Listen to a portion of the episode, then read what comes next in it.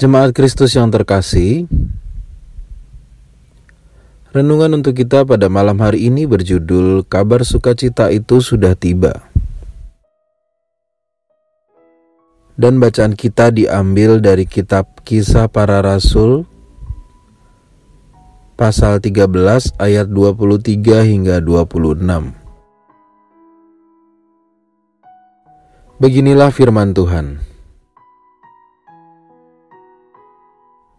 Dan dari keturunannya lah sesuai dengan yang telah dijanjikannya, Allah telah membangkitkan juru selamat bagi orang Israel yaitu Yesus.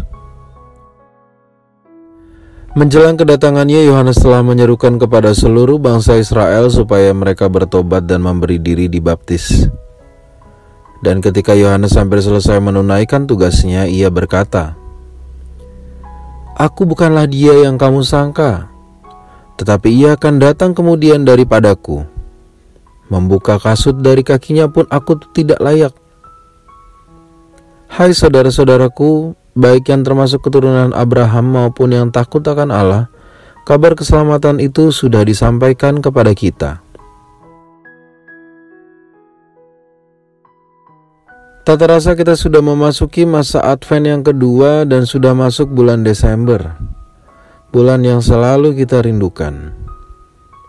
Ada banyak hal yang dapat membawa sukacita dalam bulan Desember ini, mulai dari liburan, musim hujan yang membuat cuaca lebih dingin dan segar, banyak diskon menanti kita, banyak tempat-tempat liburan dan hiburan baru, dan yang paling penting adalah Natal.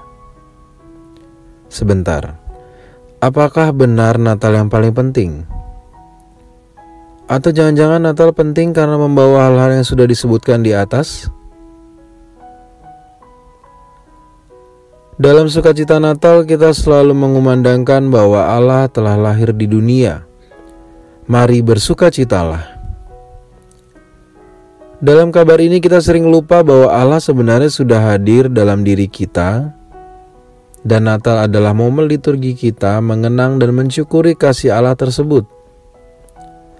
Jangan sampai permaknaan kita salah. Kita terus menantikan Kristus yang semu. Seolah-olah baru 25 Desember yang akan datang Tuhan hadir dalam diri kita.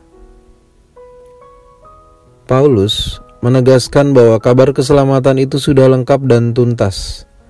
Kristus telah lahir, berkarya, mati, bangkit, dan naik ke surga kembali. Semua sudah kita pahami dan lalui. Oleh karena itu harusnya Natal kali ini dapat membawa pemahaman baru kepada kita bahwa Kristus yang telah hadir dalam hati kita memberikan kehidupan yang baru.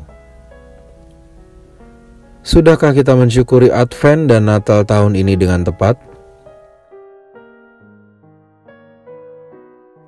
Demikianlah renungan pada malam hari ini. Semoga damai sejahtera dari Tuhan Yesus Kristus tetap memenuhi hati dan pikiran kita. Amin.